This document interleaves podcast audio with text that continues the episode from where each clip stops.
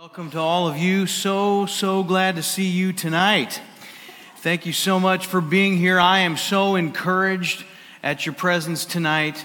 And I want to say the same thing to anybody watching online. These are going to be living on YouTube for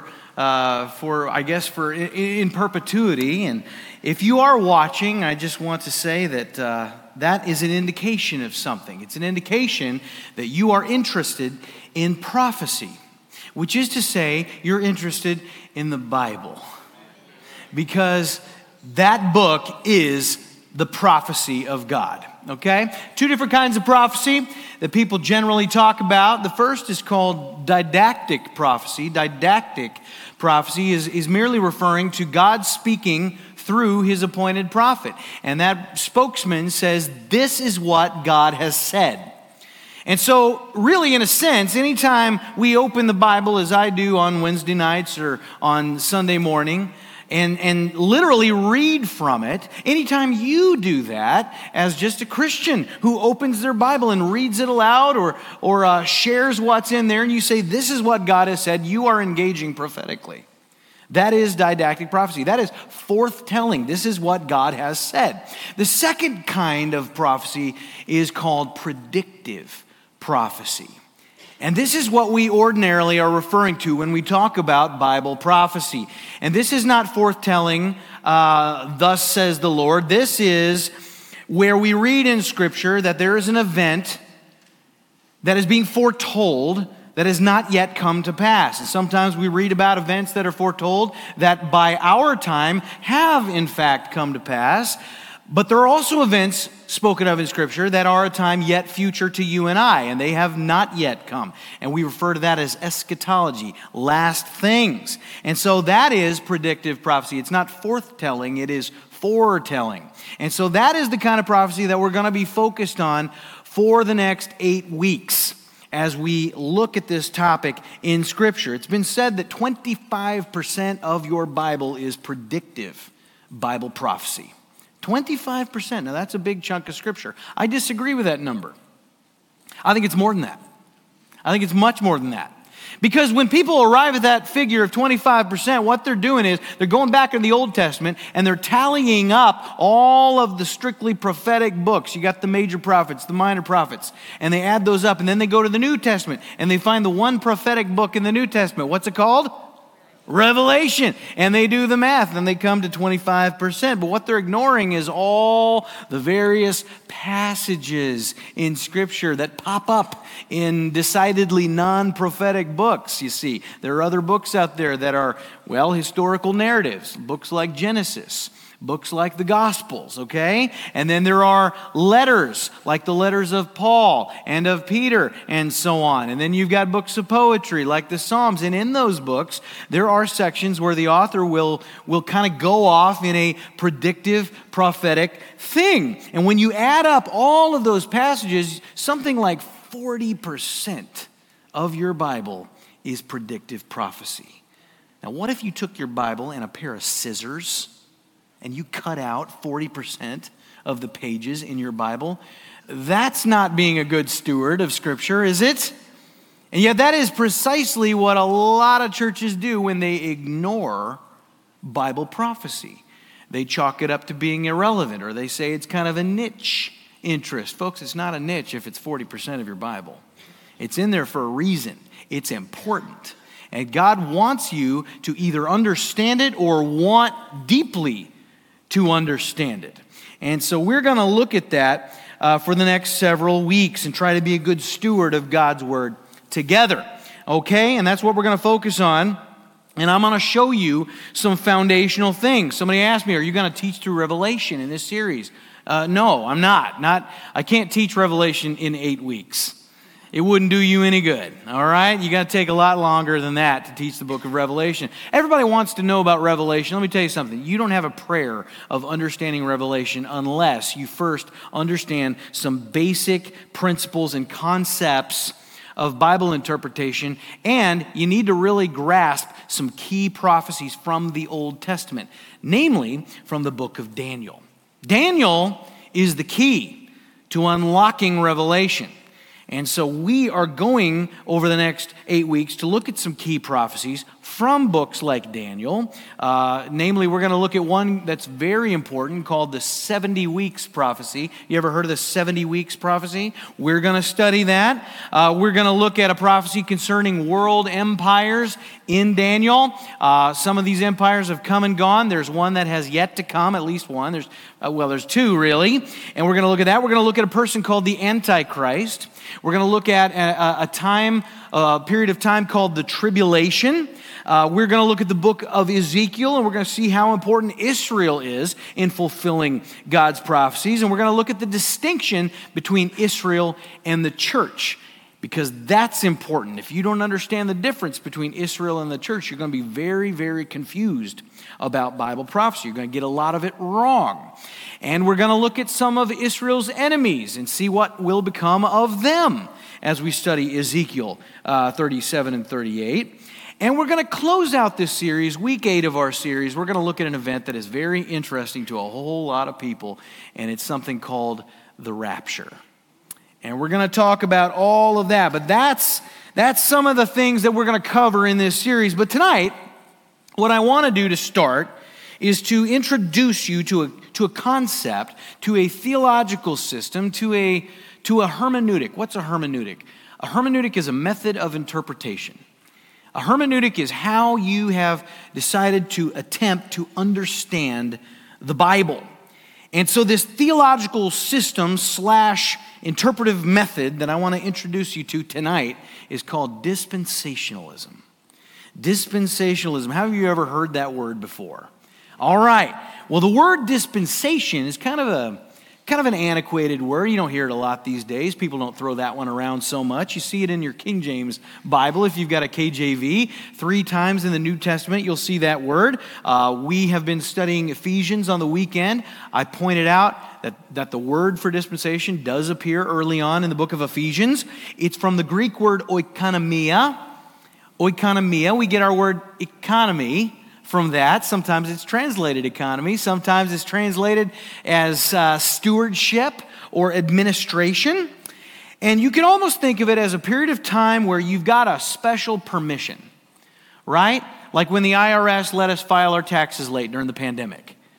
That was a special permission. Now, if you're trying to operate according to that timeline now, as we're just a few days away from tax day, you're going to have some problems because Uncle Sam wants his money, right? But it's a period of time in which you get to operate in a different way. When I was in college, I had a friend named Anthony. We were good friends. Anthony and I, we traveled together on a music group. We were singers. Anthony's father happens to be a well-known Bible teacher and pastor named Dr. Tony Evans. And so we were traveling, and we were in Anthony's hometown of Dallas, Texas. And he said, hey, he said to the team, he said, you guys want to go to a basketball game? We said, sure, where? And he said, well, let's go see the Dallas Mavericks. We said, how much are tickets? He's like, don't worry about it. My dad's a team chaplain. We got you. And so we like, all right. So we went to the arena. Now, when we entered the arena, we did not enter through the front door, the main entrance. No, we were with Anthony. So we went around the side to the special entrance where the employees of the Dallas Mavericks entered. And so we went in, and when we got hungry, we didn't go wait in line at the concession stand. No, sir. We went up to the team box, and we partook of an elaborate buffet with the employees of that sports franchise. And when it was game time, I didn't go sit in no nosebleed section. No way. I got down on the floor, and I was courtside, baby. My first NBA experience, and I got to sit courtside. I was so close to the action, AC Green sweat on me. That's how close I was, all right?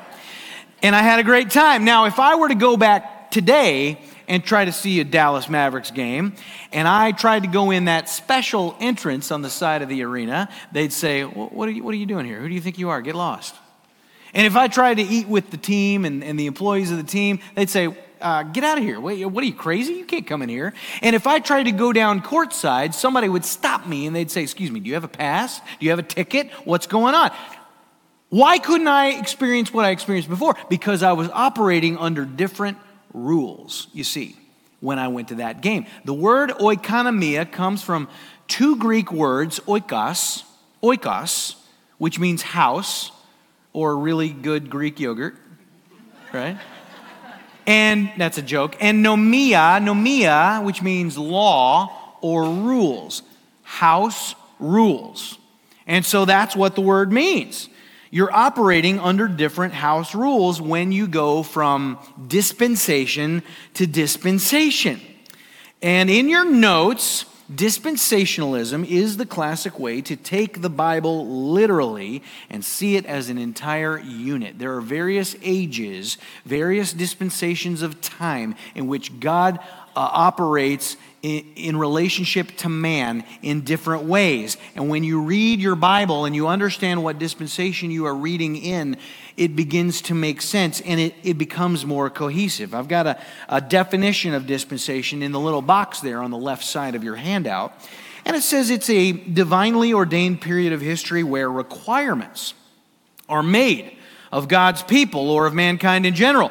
Periods of history in which God will change in his requirements of man. And so these are various ages that God has ordained throughout human history. And here's what you need to know. Here's what you need to know about dispensationalism. In your notes, there's a few blanks for you to fill in. In dispensationalism, God doesn't change. That's very important. Man doesn't change. Salvation doesn't change. That's a criticism of dispensationalism. People try to say, well, you're advocating for different means of salvation throughout history. No. God doesn't change. Man doesn't change. Salvation doesn't change. Only the way God governs man changes. It's his governance that changes. Dispensationalism is really the way that we raise children. Okay, if you have an infant, your requirement of that infant, there's not much, okay? It's just be cute. That's basically it. You know, just let us take pictures of you and ooh and ah over you. There's not a lot, just you're an infant, right? You're not perfect, but you seem like you are, and so let's just enjoy you for what you are. When they become a toddler, well, you govern them a little differently, don't you? They're still cute, but you're going to put some more regulation on their movement and what they can and can't do, right? When they get to high school, you're tempted to lock them in the room. And so your governance changes across the ages. When they get to college or they're a young adult, obviously you're going to ease up a little bit. Your dispensation might alter some more. But a simple reading of the Bible will show us that there are different dispensations, subtle changes in the way that we're governed. But here's what you need to know in your notes. Salvation is always represented, no matter what age you're in, it's always represented by faith and the mercy of God who grants sacrifice.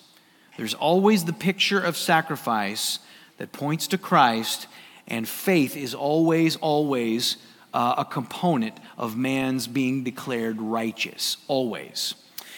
And so there are some key identifying characteristics of a dispensation. And so I want you to see the sequence. This is what the sequence looks like. When an age comes along, from the very beginning, it's always the same. Number one in your notes, God commands man to do or not do something. All right? There's always a command of God. Do this or don't do this. All right? Number two, man disobeys God. Always. It's inevitable. Every age. God issues a command. Man disobeys it. Okay? God gives him rope. He proceeds to hang himself. That's how it works. And then number three, God judges man and begins a new dispensation. He changes the rules. There's a judgment. There's a discipline. There's a pruning, something. And then new rules. And his form of governance changes. And we're going to see, as we study Scripture, seven obvious ages. Not everybody agrees on that. There are different philosophies on how many dispensations there are. I would say everybody believes in at least two in some fashion. But I believe that there are seven, and I'm going to show them to you tonight. Seven dispensations of Scripture. Now, before we move forward, let's bow and let's ask God to bless our time in His Word, okay? Heavenly Father, I thank you for this privilege. What a joy to open your word and to see what's in there, God. And I thank you that you've seen fit to include prophetic scripture in your word. And I believe that it's not there for no reason. I don't believe that this is a fringe interest. I don't believe it's a niche enterprise. I believe that because it's part of your revelation and because you have inhabited us by your Spirit, God, that you want us to have a strong desire to decipher your word. And we have the potential to do that because of the Spirit that lives in us. Would you bless our time in the scriptures tonight? In Jesus' name, amen.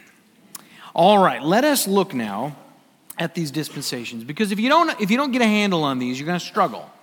Because we're going to talk about prophecy, we're going to talk about the end times. Some of you are all about the end times. You're like, I want to hear about the rapture. I want to hear about the tribulation. I want to hear about the millennial kingdom. I want to hear about the eternal state. All of that. Listen, if you don't understand dispensations, you will struggle with the rapture. You won't understand the purpose of it. You're going to wrestle with some core teachings about it. You won't understand the tribulation if you don't understand dispensations, because they have to do with the nature and the purpose of the tribulation. You will not get the millennial kingdom. You won't understand what it's all about if you don't understand the concept of the ages of God. So here's the first age in your notes. It's innocence. Innocence. Now, this is the shortest age. It runs from Genesis 1 through Genesis 3. That's it. Very short age. What do we know about creation? Man was created. What was his condition? He was perfect, right? He was innocent. He was holy. Adam and Eve made in the image of God. And they were given a test. They were given a dispensation, a requirement. Here is the command of God in your notes. You probably already know this. You can jot this down. Never eat of the tree of the knowledge of good and evil. If you do, what happens? You die, right? If you disobey, you will die. That's the command of God. Never eat of the tree of the knowledge of good and evil. The promise upon your disobedience is death. Now, in Genesis 2, we see that literally spoken in verse 16. And the Lord God commanded the man, saying, you may surely eat of every tree in the garden. Notice the great provision and permission that God grants. How many trees can Adam eat of? Every tree in the garden. But of the tree, singular, one tree. Out of all those trees, there's one tree. One tree, the tree of the knowledge of good and evil, you shall not eat, for in the day that you eat of it, you shall surely die. That's the command. That's it. Straightforward. How'd they do? Not so hot. Not so hot. In your notes, here's man's disobedience. Adam and Eve, as you know, tempted by the serpent, eat of the tree of the knowledge of good and evil. I mean, you've known this story since you were knee-high to a grasshopper. If you went to Sunday school, you know how this turns out. So we humans are off to a raging start. We are just off and running, ladies and gentlemen, as a race. Genesis 3, verse 6, the aftermath, or leading up to it, rather. It says, so when the woman saw that the tree was good for food, and it was a delight to the eyes, and that the tree was to be desired to make one wise, she took of its fruit and ate, and she also gave some to her husband who was with her, and he ate. So there is a command, there is a disobedience. God is just, so there must be a judgment. Here's the judgment in your notes. The fall of man. The fall of man. We also call that the curse. The curse of what? Of sin. Okay? They eat, and immediately there is a curse on all mankind. What are the results of this curse? Man physically begins to die. Man certainly immediately dies spiritually to God. He comes under the spell of Satan. All of nature is touched by the fall. Not just Adam, not just Eve, but the whole universe is now tainted and corrupted, okay? And we're going to see how that plays out. And I would add to that, as you're jotting this down, I would also add the phrase human conflict. Human conflict. What does that mean? Well, as we move forward and Adam is confronted with his actions, what does Adam do? That woman that you gave me. She gave, you know, he starts to blame. So as the joke goes, the man blamed the woman blamed the snake, and the snake didn't have a leg to stand on. You guys laugh harder at that than the people in California, I'll tell you that. Now, in Genesis 3, it says, "To the woman he said, I will surely multiply your pain in childbearing. In pain you shall bring forth children." You ladies remember what childbirth was like? That was a lot of fun, wasn't it? You can trace the pain and the travail of childbirth to this moment, right here, you see. Your desire shall be contrary to your husband. How many of you remember the last fight you had with your spouse? This was the origin of that. The battle is, I'm not kidding. It started here, okay? It's a product of the fall. Man-woman relationship is a product of the fall in terms of the conflict that we have. To Adam, verse 17, because you have listened to the voice of your wife and, I didn't say it, folks. God said it. I didn't say it. Because you've listened to the voice of your wife and have eaten of the tree of which I've commanded you, you shall not eat of it. Now, I'm not putting the blame on Eve. Please understand. You shall not eat of it. Cursed is the ground because of you. Here's what I want you to see. In pain, you shall eat of the ground all the days of your life. Thorns and thistles it shall bring for you. And you shall eat of the plants of the field. By the sweat of your face you shall eat bread. He's saying there's going to be toil and hardship. How many of you really enjoy work? Some of you are like, oh yeah, I love, yeah, come on.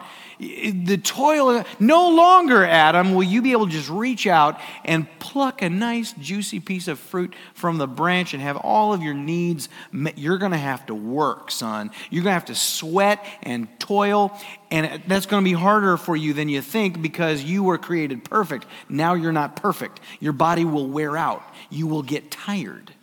You're going to grow weary.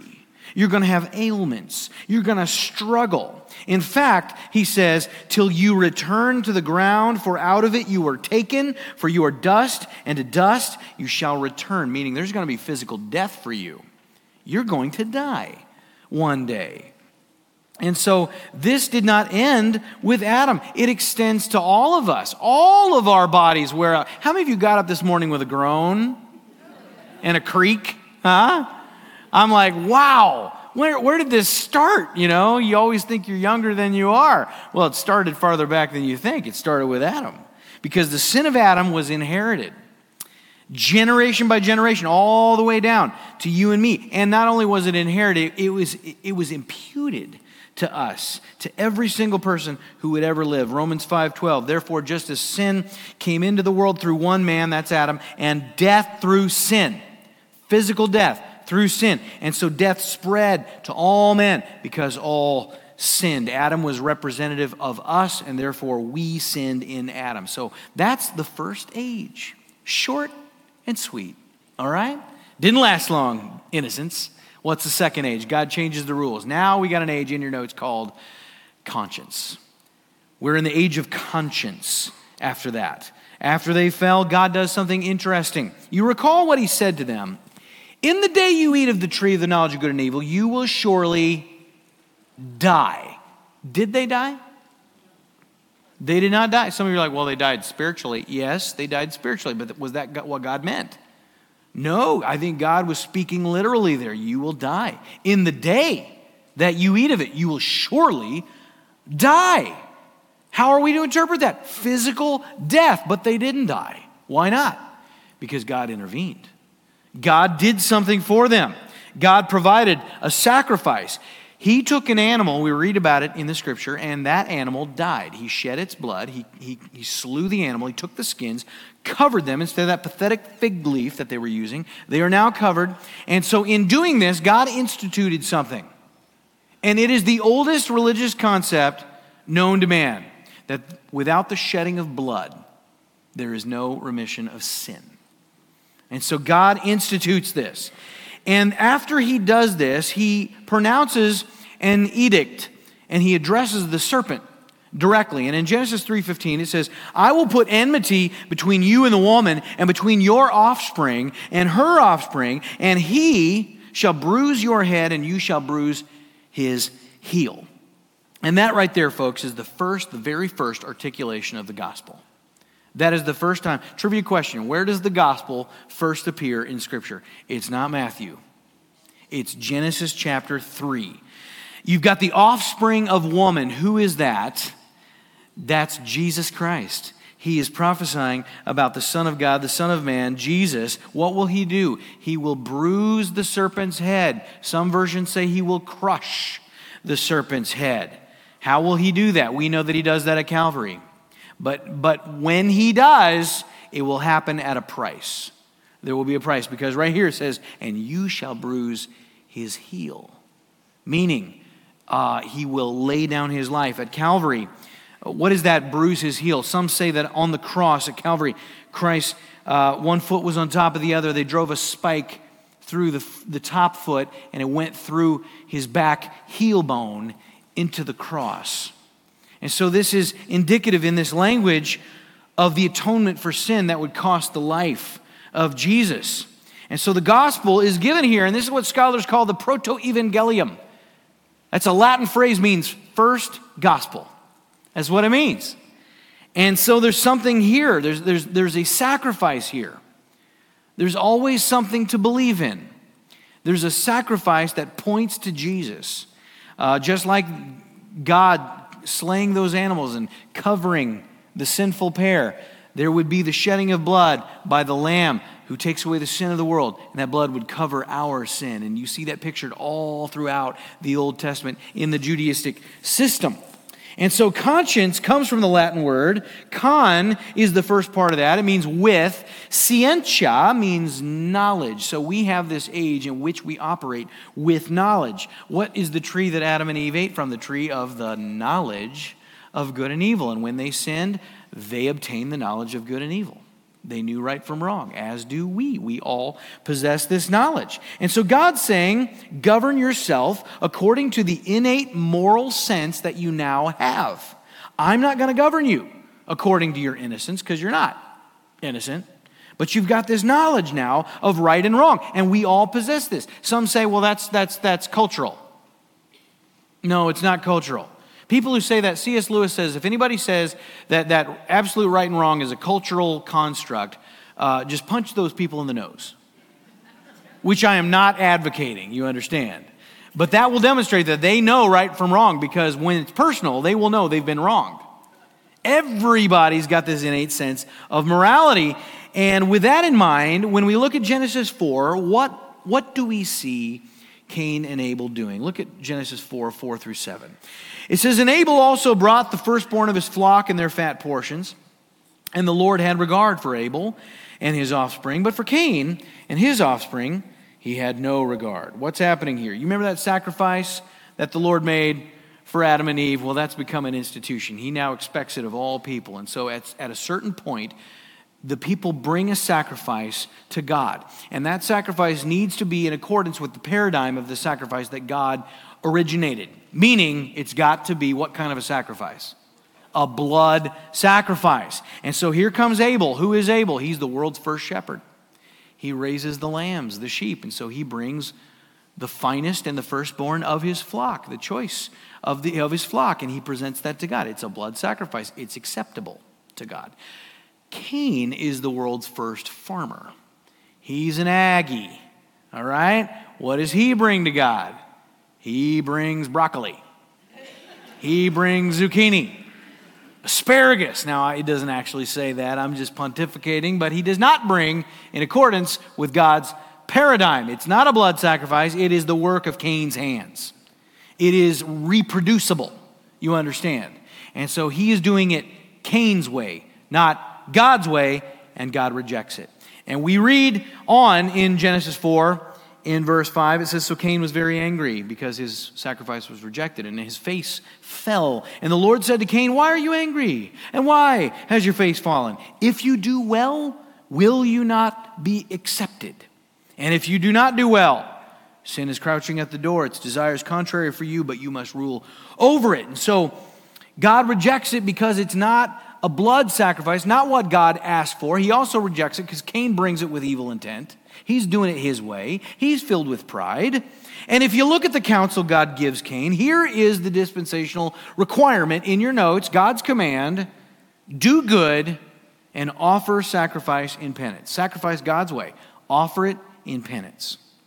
Pretty straightforward command in this age. Does it work? No. Why not? Why can't you govern man by his innate sense of right and wrong? He's got the knowledge of good and evil now. Can't you govern him according to his conscience? Man's got a conscience. Doesn't his conscience work? Is there something wrong with God? No. Is there something wrong with conscience? No. You have a conscience. Your conscience works just fine. You know right from wrong. It works. What's the problem? It's your heart. It's the heart of man. It's not the conscience of man. It's the heart of man. That's the problem.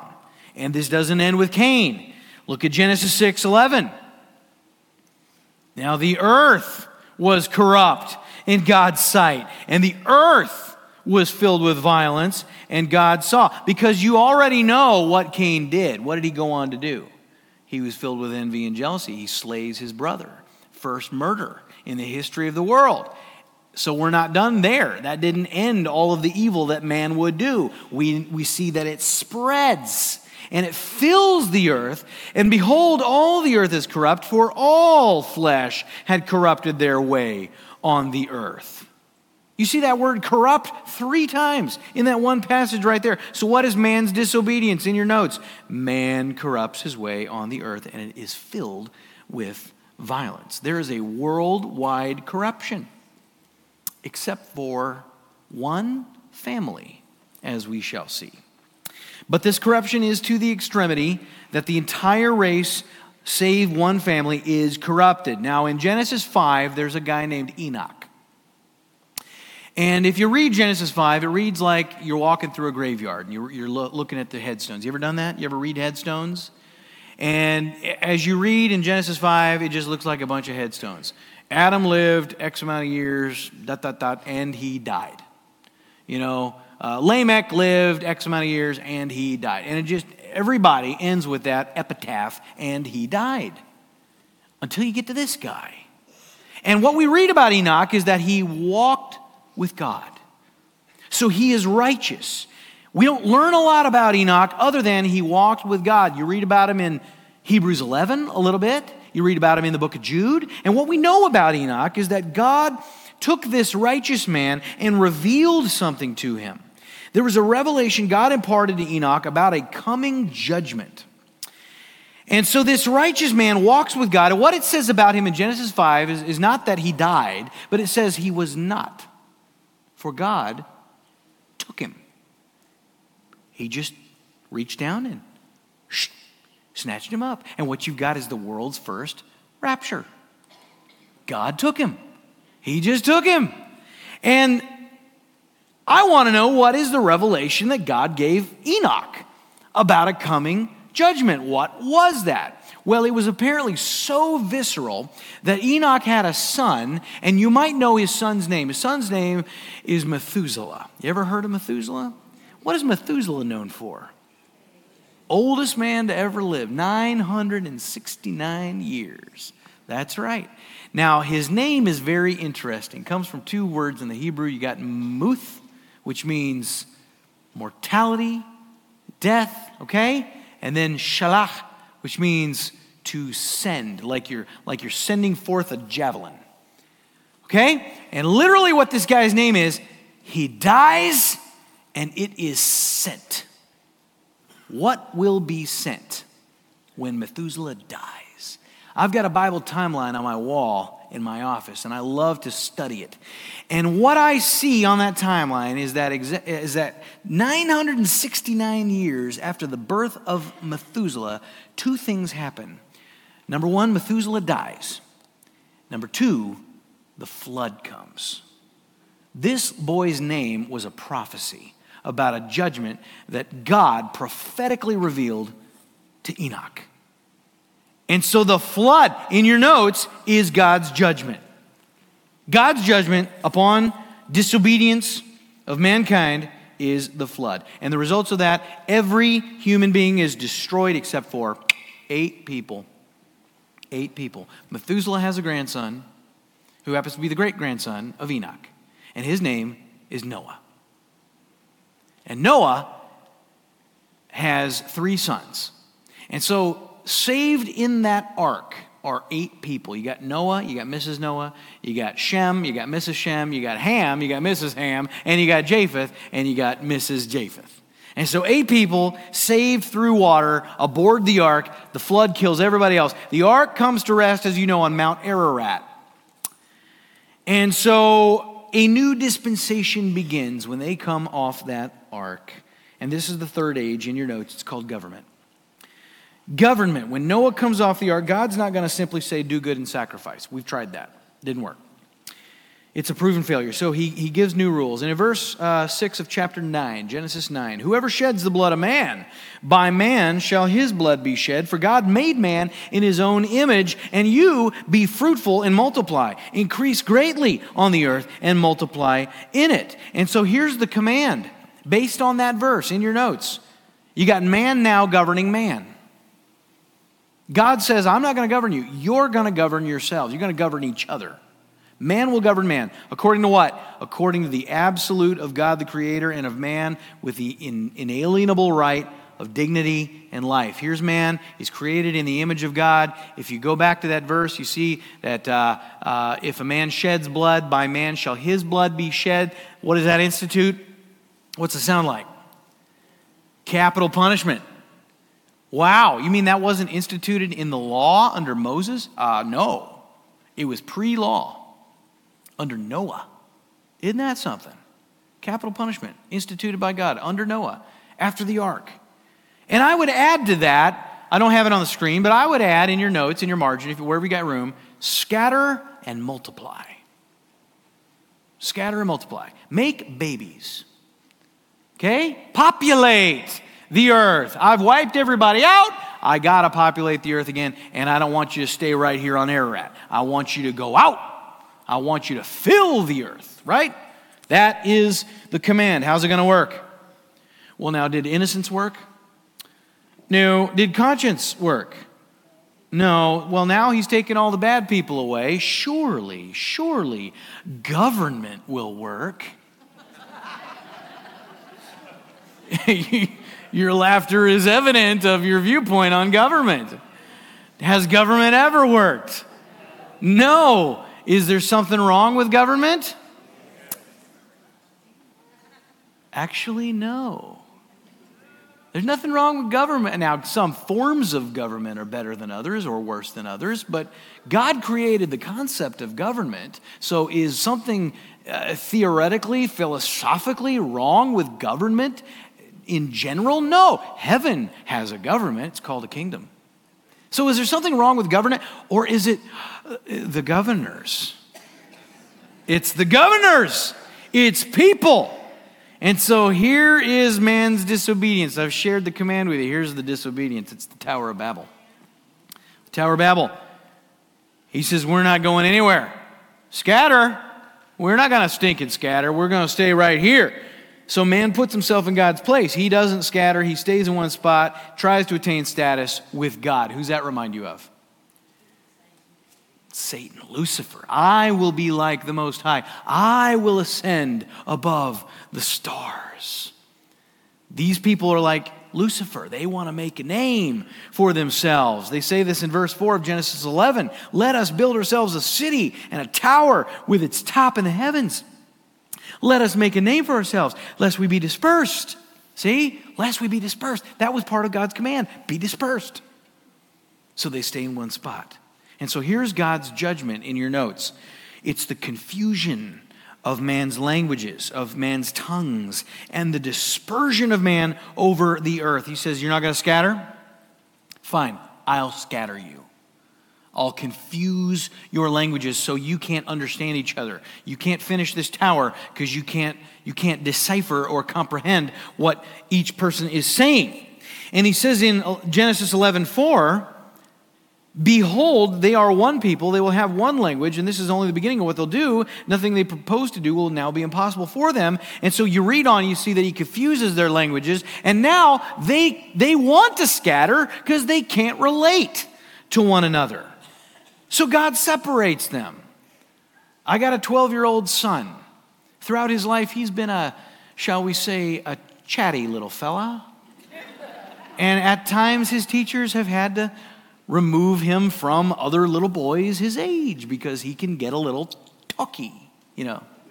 And that's what you do with little boys. You gotta separate them. So God is separating this rambunctious bunch of children of men right here. And they're someday gonna reunite. And every time man reunites, not under the auspices of God, they unite in rebellion. Every time. And it'll happen again in Revelation 17, and it won't work out well then for them either. And so we've got a new age in the aftermath of all this. And in your notes, the fourth age, it's called promise. Promise. So as all these nations now, they're nations, they're different people groups. In the Greek, that's ethnos. You know, the Great Commission, go therefore make disciples of all peoples, ethnos, all nations. And they go out, and there's some 70 of them, you see. And out of those 70, God chooses one. And it starts with one man, and he says, I'm going to make a people where there was not prior a people. And he's going to do something. In your notes, he will do something he's never done before. He gives a promise to a people. And the promise begins with a man named Abram, later known as Abraham. And he and his wife, first her name is Sarai, it's going to be Sarah, and he makes a promise to them. And so he's choosing one people, out of all the peoples on earth, one people. These are going to be my people. I will govern this people, and then all the other peoples will see them, and they will be the paradigm. They will be my model of righteousness. Is it going to be the Germans? Is it going to be the French? Is it going to be the Russians? Is it going to be the Tar Heels? No. It's going to be the descendants of Abraham. We will call them the Jews. The Jews. And in Genesis 12:1, now the Lord said to Abram, go from your country and your kindred and your father's house to the land that I will show you, and I will make of you a great nation, and I will bless you, and I will make your name great, so that you will be a blessing, and I will bless those who bless you, and to him who dishonors you I will curse. And in you all the families of the earth will be blessed. And so he says, I'm going to give you a land, and I'm going to multiply you. And so this command, I want you to see in your notes, it's threefold. God gives Abraham and his descendants a threefold command. Now, You read that scripture with me, and you see that it contains various things, but one of the benefits is not simply reserved for the descendants of Abraham. We are all going to get in on it, because he says, through you all the families of the earth will be blessed. Are you glad about that? Are there some Gentiles in the house that are really glad to be blessed by a singular Jewish descendant of Abraham named Jesus Christ? Amen. And so this is the threefold command that God gives in this age. Number one, stay in the land. Remember now, he's not governing the whole world. He's just governing a people. Stay in the land, okay? Genesis 26, sojourn in this land, and I will be with you and bless you, for to you and your offspring I'll give all these lands, and I will establish the oath I swore to Abraham your father, right? Stay in the land. Number two, believe. Trust in Jehovah alone. In this land, it's called Canaan. There are a lot of pagans in the land. Don't follow their ways. Don't worship their gods. Worship me, okay? I don't care if Ai does it, Bethel, Sodom and Gomorrah, you worship me. Number three, do justice and command your household to follow in the ways of God, okay? Stay in the promise. Honor the Lord of the promise. Do justice, equity, honor your fellow man. How'd they do? Well, you get near the end of Genesis, there's a fellow named Joseph. He's one of Jacob. Jacob is the grandson of Abraham. Jacob's got, you know, Abraham had one son. Isaac had two sons. One of those sons is Jacob. Jacob has 12 sons. We're not at a nation yet. And one of those 12 sons is a guy named Joseph. He's dad's favorite. His brothers hate his guts. And so they want to kill him. And he's got one brother that stands up and says, let's not kill him. There's no money in murder. Let's sell him. What a nice brother. And they sell him into slavery. And Joseph ends up in Egypt. And if you know the story of Joseph, God, through a series of events, elevates him to a place of prestige and decision-making. There's a famine back in Canaan. In a roundabout way, Joseph's brothers end up in Egypt to get food from Egypt, because Joseph has led them through the famine, and he's stored up all of this wealth of grain. And so they come down. There's a big reunion. It's heartfelt. They are broken for what they've done to their brother, and it's tearful. And they bring Jacob down, and he cries and is reunited with his son. And it's a sweet story, but they stay down there in Egypt. And here's man's disobedience. In your notes, Joseph's brothers attempt to do away with him. While in Egypt, they defiled themselves with idols. And you read about that in Ezekiel 20, verse 5. Thus says the Lord God, on the day when I chose Israel, I swore to the offspring of the house of Jacob, making known to them in the land of Egypt. I swore to them, saying, I'm the Lord your God. On that day I swore to them I would bring them out of the land of Egypt into a land that I had searched out for them, a land flowing with milk and honey, the most glorious of all lands. And I said, cast away the detestable things your eyes feast on, every one of you. Do not defile yourselves with all the idols of Egypt. I am the Lord your God. But they rebelled against me and were not willing to listen to me. None of them cast away the detestable things that their eyes feasted on, nor did they forsake the idols of Egypt. So very clearly we've got a disobedience in this age, violating the command of God in the age of promise. And so God is just. There's a judgment. He says, you like Egypt? Why don't you stay a while? In your notes, God's judgment is Egyptian bondage lasting 430 years. Ezekiel 20, verse 8, I said I would pour out my wrath upon them and spend my anger against them in the midst of the land of Egypt. They defile themselves with idols. He says, I'm going to give you what you want. I'll let you have all those idols for over 4 centuries. Now, is the promise of God defunct with Israel? No, it's an unconditional promise. His keeping of his end of that promise is not dependent on Israel's obedience. And so God will keep his promise. He will make them a mighty nation. He will restore them to the land. And yes, thankfully, he will bring through Abraham a seed who will bless all the families of the earth. And so he keeps that promise, and it's not entirely fulfilled yet, but it will be. It will be. But now we've got a new age after this. In your notes, 5th age, law. God says, you seem to be having trouble keeping my commandments. Let me write them down for you. And so he raises up a guy named Moses. And so when Moses comes down from Sinai with these tablets, that is the law manifested. And in Exodus 19, he says, if you will obey my voice and keep my covenant, this is not the same promise as the Abrahamic covenant. This is the Mosaic covenant. If you will keep my covenant, you shall be my treasured possession among all peoples, for all the earth is mine, and you will be to me a kingdom of priests and a holy nation. These are the words you shall speak to the people of Israel. So here's his command. It's 3 parts. 3 things. Number 1, in your notes, obey the law. Okay? Here's my law. This is the age of law. Obey the law. And that includes, by the way, listen to the prophets. And I would jot that down in your margin. Obey the law, listen to the prophets. Same part of the command. Now, any individual component of the law, people could keep, they were able to keep it. The totality of the law, nobody's going to be able to keep that. Too much. It reveals their need. It's a mirror. Number 2, when you fail, sacrifice for forgiveness. This is just kind of in keeping. So in the law, there is a system of sacrifice. We're going to point ahead prophetically to Jesus, you see. And then number 3, wait for the coming of Messiah. And during this period of the law, there are many, many prophecies about the coming of Jesus, the coming of the Messiah. We're going to look at those in the weeks to come. Moses was among the first. He says in Deuteronomy, God says through him, I will raise up for them a prophet like you, Moses, from among their brothers, and I will put my words in his mouth, and he shall speak to them all I command him, and whoever will not listen to my words that he shall speak in my name, I myself will require it of him. Okay? How'd they do in this age of law? Did they keep the law? I mean, God wrote it down for them. Surely if he writes it down, they'll obey it. He's taken away all their excuses now.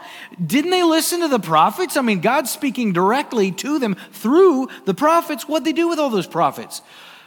Here's the words of Jesus in Matthew 23, verse 37. "Oh, Jerusalem, Jerusalem, the city that kills the prophets." What? Kills the prophets. "Stones those sent to it. How often I would have gathered your children together as a hen gathers the brood under her wings, but you were not willing." So here's man's disobedience. You got in your notes disregard for the law, which also included that they distorted it. They tried to make it into a means of salvation, not what God intended. You got idolatry. There's a lot of pagan worship in this period of time. Murder of the prophets. They killed to be a prophet is one of the worst jobs you could have, because almost all of them were slain. King Manasseh stuck Isaiah in a hollowed out carob tree and had it sawn in two while the prophet is still in there. So they kill almost all the prophets, including ultimately the greatest prophet of all, Jesus himself, the very Son of God. Joel, Jonah, Isaiah, Amos, Hosea, Micah, Zephaniah, they go into captivity. God sends them Haggai, sends them Zechariah, Malachi. They never repent. They never repent. And so ultimately the most slow, torturous killing of all is Christ himself on the cross. And in Deuteronomy 32, we read in verse 19, "The Lord saw this and rejected them."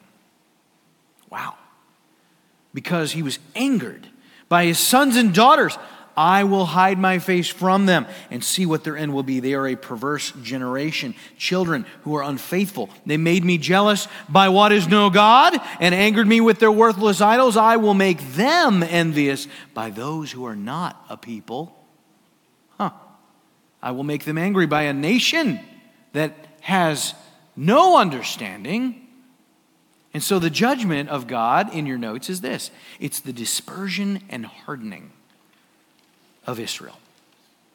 There will be a blindness that befalls them after the death of Christ. And it has been prophesied all along. We saw it coming. Isaiah 29:10, "For the Lord has poured out on you a spirit of deep sleep and has closed your eyes," the prophets, "and has covered your heads," the seers. And Paul references this very prophecy in Romans 11:8, and he calls it a spirit of stupor, a deep sleep. There is a blindness. And so today, has Israel turned to her Messiah? Collectively, no. Individual Jews, absolutely. There's a wonderful ministry, Jews for Jesus. We support them, I believe. And you go to New York City, they're on every corner, they're in the subways, they're leading Jews to Christ. And it's amazing. And there are tremendous Jewish people that have trusted in Jesus. They're Messianic Jews. And so, yes, it's possible that they can come to Christ, but as a people, they have not. They have not. There is a general blindness, and it's heartbreaking. But what it has allowed for, God says, "I bring in another people who have no understanding." They are a nation that was off the radar to Israel. And this is the sixth age. In your notes, it's called the age of grace. Grace.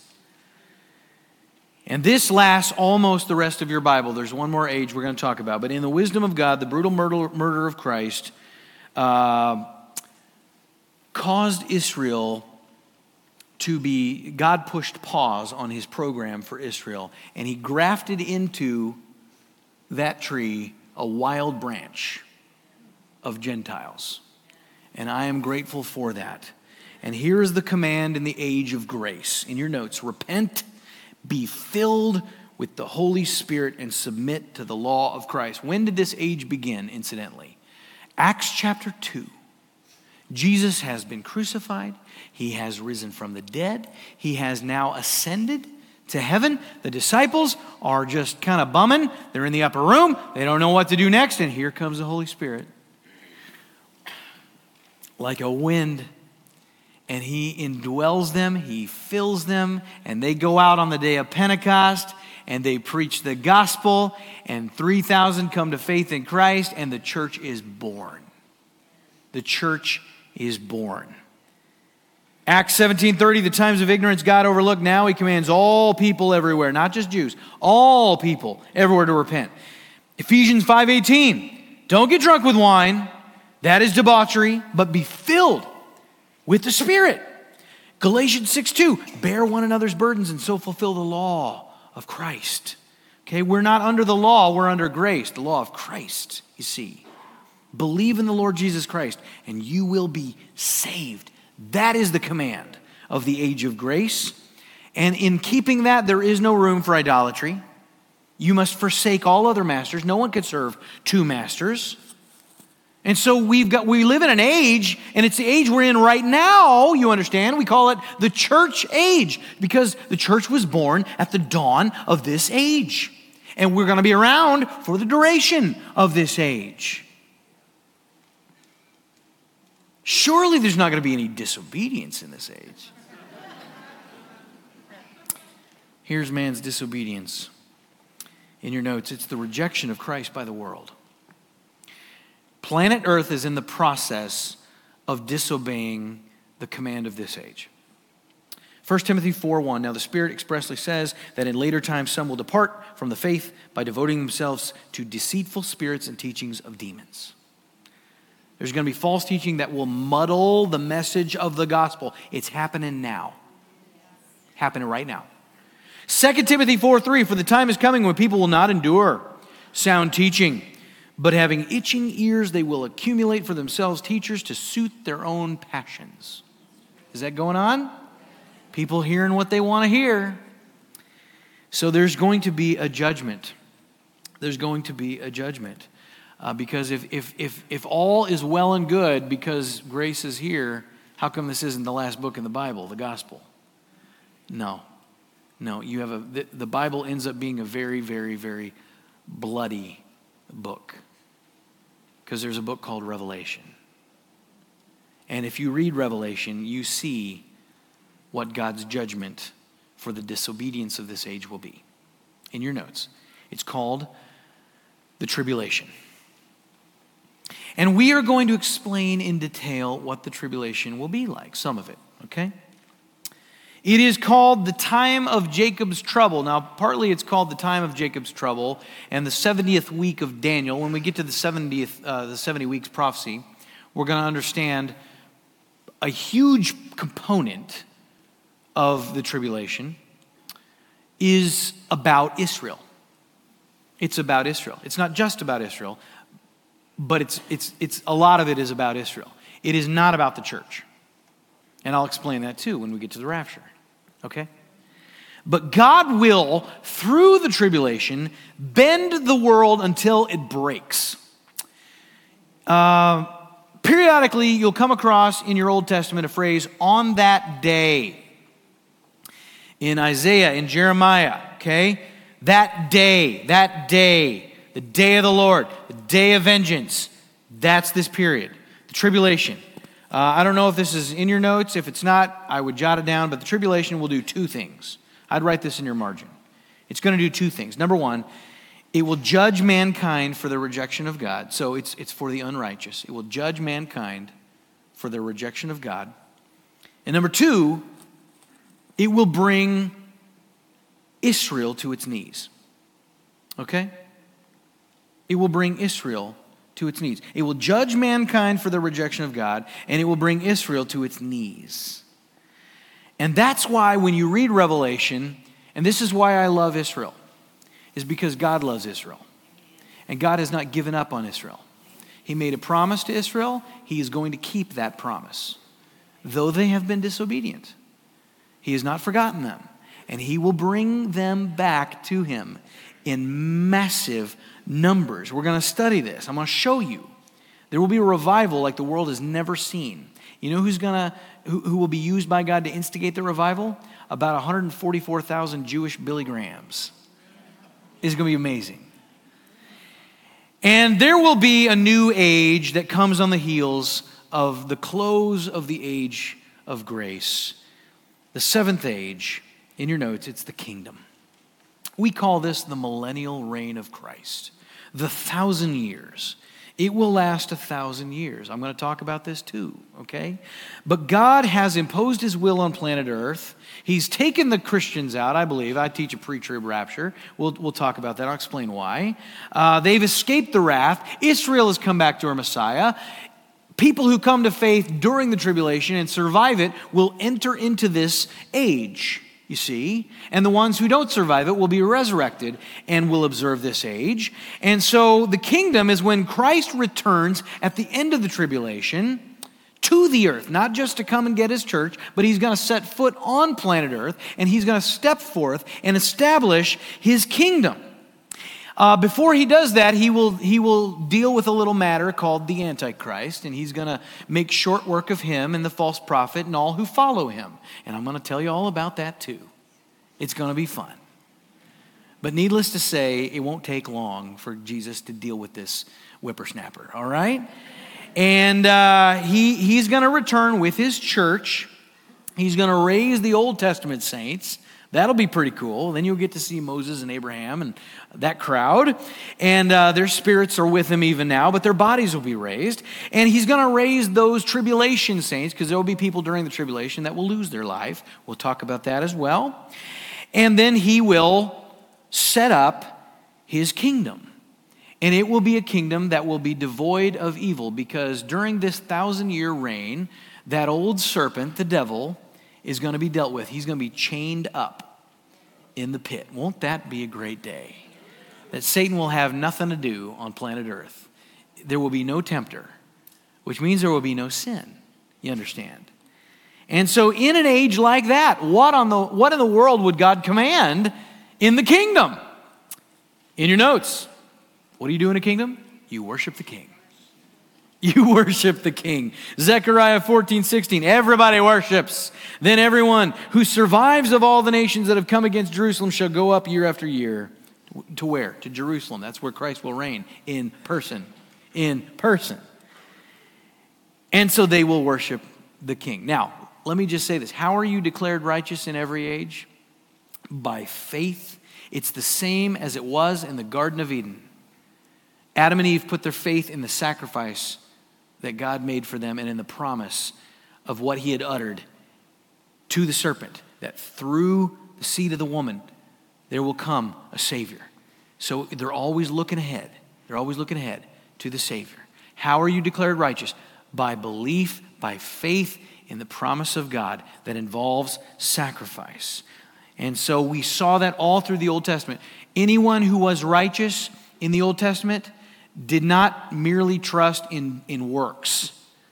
They participated in sacrifice, and they trusted in what that sacrifice symbolized. So from age to age, that never changed.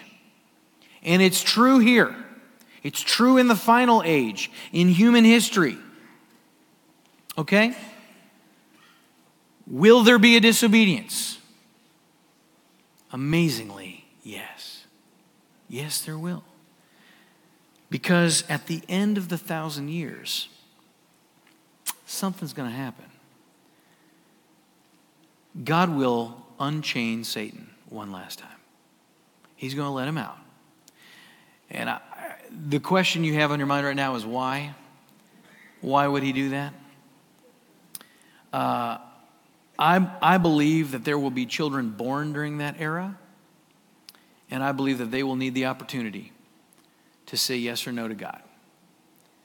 And so the tempter will be loosed. Revelation 20, verse 7, and when the 1,000 years are ended, Satan will be released from his prison and will come out to deceive the nations that are at the four corners of the earth, Gog and Magog, to gather them for battle. Their number is like the sand of the sea. So amazing results on the part of the tempter at the end of an age which has been defined by perfection.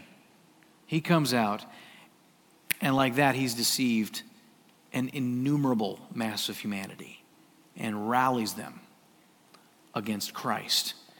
And it says in verse 9, and they marched up over the broad plain of the earth and surrounded the camp of the saints in the beloved city. They come to defeat Christ at Jerusalem.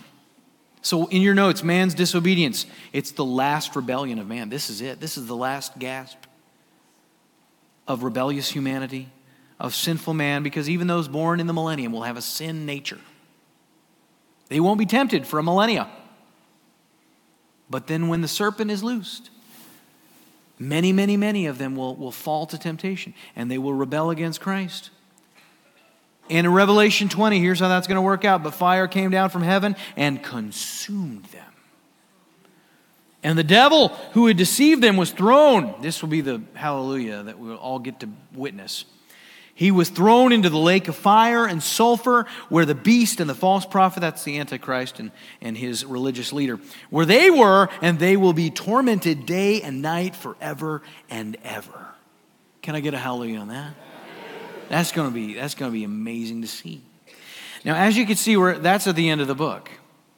Okay, how much is left after that verse? If you're reading in Revelation and you read Revelation chapter 20, verse 10, what's left at that point? What do you do? What do you do if you're God? You're at the end of that age. Every age is signified by a command, a disobedience, and remember, God is just. There's always a judgment. What's the judgment at the end of the age of the kingdom? In your notes, here it is. It's twofold. Number one, he incinerates the entire cosmos. The entire cosmos. Meaning the physical universe. Because he will be reigning physically on the earth. Okay? It will be a physical kingdom. It's not a spiritual kingdom. It's a physical kingdom. And so the universe will be incinerated. We read it in Revelation 21, verse 1, the first heaven and the first earth had passed away. Peter also prophesies about this. That's number one. Number two, he raises every wicked person who ever lived to be judged at the great white throne. Now there are two primary judgments in Scripture. There's more than two, but there's two main judgments. One of them is called the judgment seat of Christ. That's the one you want to be at, all right? Because that's where all the Christians will stand in judgment. You will be judged. Did you know that? You will be judged. But you're not going to be judged to determine your eternity. That's already determined, you see. You will be judged according to works done in the body for the purpose of eternal reward. So heaven is your destiny, but how you spend that eternity in terms of his recognition of you is dependent upon works that you've done for the cause of Christ. So he's looking not just at the physical works that you do as a believer, he's looking at your motivation. And the Bible speaks of crowns, and there are eternal rewards. Salvation is not at issue here. It's all about crowns, you see. Now, the other major judgment is called the Great White Throne. You don't want to be at that judgment.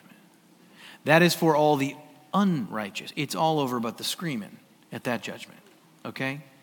Because that is merely a formal sentencing. Revelation 20:11, I saw a great white throne, him who was seated on it. From his presence, earth and sky fled away, and no place was found for them. And then I saw the dead, great and small, standing before the throne, and books were opened. And then another book was opened, which is the book of life. And the dead were judged by what was written in the books according to what they had done. And the sea gave up the dead who were in it, death and Hades gave up the dead who were in them, and they were judged, each one of them according to what they had done. Then death and Hades were thrown into the lake of fire. This is the second death, see. All these people have died before. So they're dead, they're raised, they're already in hell, by the way. They're raised, they're formally sentenced. And then there's a second death, because they were resurrected. And there's a second death. And if anyone's name, this is terrifying, was not found written in the book of life, he was thrown into the lake of fire. Okay? That's quite a book we got. That's quite a book. Lewis Sperry Chafer, one of my heroes, great theologian, he said, the Bible is not such a book that man would write if he could, or could write if he would. Only God could write this book. Now, I have just outlined the way this book, what falls out of it.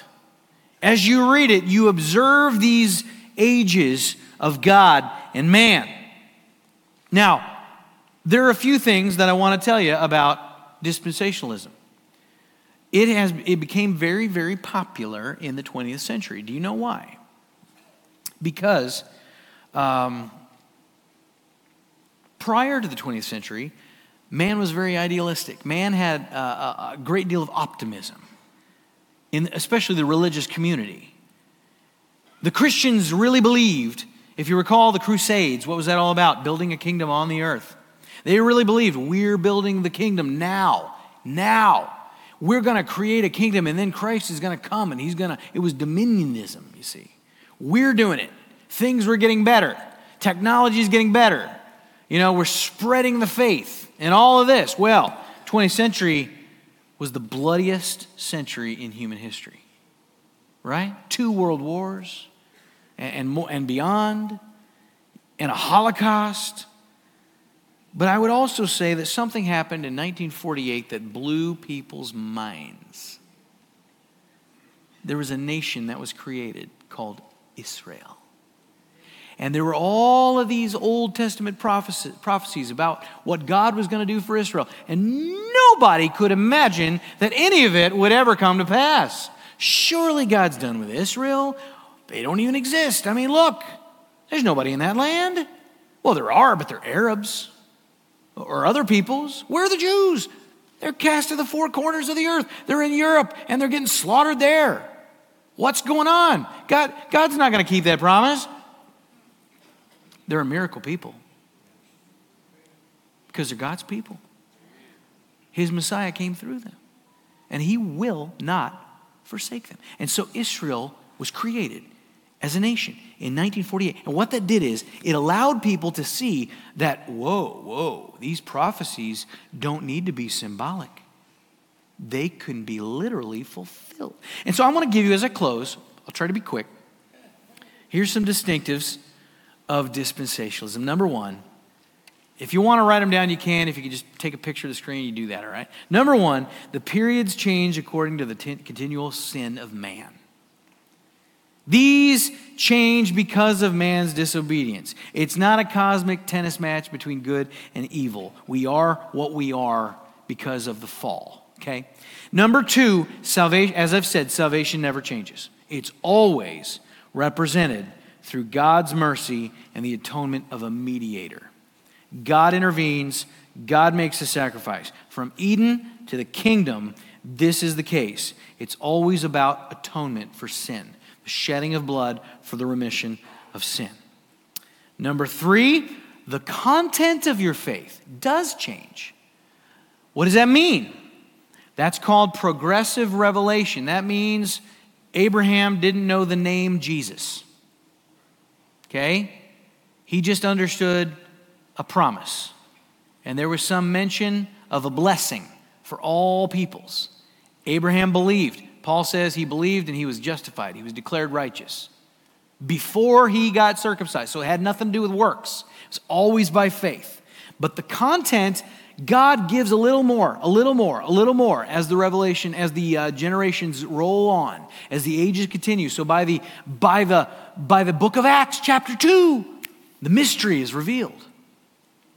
This thing called the church. You never saw the church in the Old Testament. And number four, history heads to a point. It's the kingdom. It's a literal kingdom. It's not allegorical. The Bible as a whole is a historical narrative. God is the God of history as well as heaven. And human history will end up with God reigning physically in the form of Christ on the earth. It's not an allegory. It's literal. Number five, prophetic scripture is to be taken literally. It is not to be symbolized or spiritualized. We don't go back in the Old Testament and just try to lay some grid of our own theological preferences on top of what God has said. And that's why that is a major difference from Reformed theology. You look at the Reformers, all the great commentaries. John Calvin, Charles Spurgeon, they wrote commentaries on every book of the Bible except for one. Revelation. They didn't know what to do with that book. They had no idea what to do with it because prophetic scripture is to be taken literally, okay? They could never have imagined that we would get to where Revelation says we get, literally. Number 6, the promises and covenants with Israel are still binding. Still binding. God will put them in the land. Their borders, when that covenant is fulfilled, will be bigger than what Israel is geographically today. Okay? He will give them descendants with a king from David's line. Who's that? That's Christ. Number 7, the church and Israel are kept distinct. No matter how much you might want to be Israel, church, you're not. You're not Israel. You are a different people. One of my favorite, I love hymns. I do. I love hymns. One of my favorite hymns is All Hail the Power of Jesus' Name. You know that? All hail the power of Jesus' name. Now, there's a verse in there that I can't sing because it says, Ye chosen seed of Israel's race, ye ransom from the fall. Can't sing that. Can't sing that. You know why? Because I am not Israel's seed. I am not. I am Gentile Joe up here, man. That's me. Number 8. If you're dispensationalist, you are pessimistic toward man's ability, but optimistic toward God's faithfulness. Meaning we don't believe we're building the kingdom. We are not into creating dominion for God right here, right now. We're not the crusaders. Okay? He comes back. He establishes the kingdom. We're just recruiting subjects for that kingdom. You with me? Okay? So don't think that we're going to make utopia and then Christ will just assume his throne. No, we win people to Jesus so they can participate in the kingdom that he will start. And then number 9, sad to say, but dispensationalism is not the predominant belief of the church historically. I have no problem admitting that. I really don't, and I've explained why. People could not imagine that all these prophecies involving Israel would come true because they could not fathom that Israel would ever be reunited. It didn't even make sense in their minds. Another thing, and this is why some people have an aversion to dispensational ideas, is that dispensationalism does not produce liberalism. What it does at times produce are weirdos. Okay? We do churn out a few crazies from time to time. I will just say that. I mean, that's why you got to stay to the scripture, because it's easy to have some offshoots.